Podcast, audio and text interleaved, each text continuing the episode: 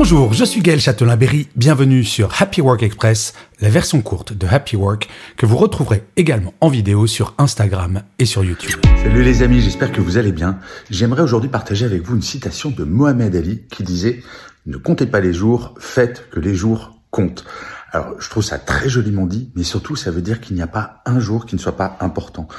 Euh, quelle que soit la période de votre vie, chaque jour, il faut faire quelque chose qui va compter pour vous, quelque chose qui fait sens. Alors oui, il y a des jours où on a envie de traîner sur le canapé et de rien faire. Ben, même pendant ces jours-là, je sais pas, prenez euh, votre téléphone et appelez quelqu'un que vous n'avez pas appelé depuis longtemps.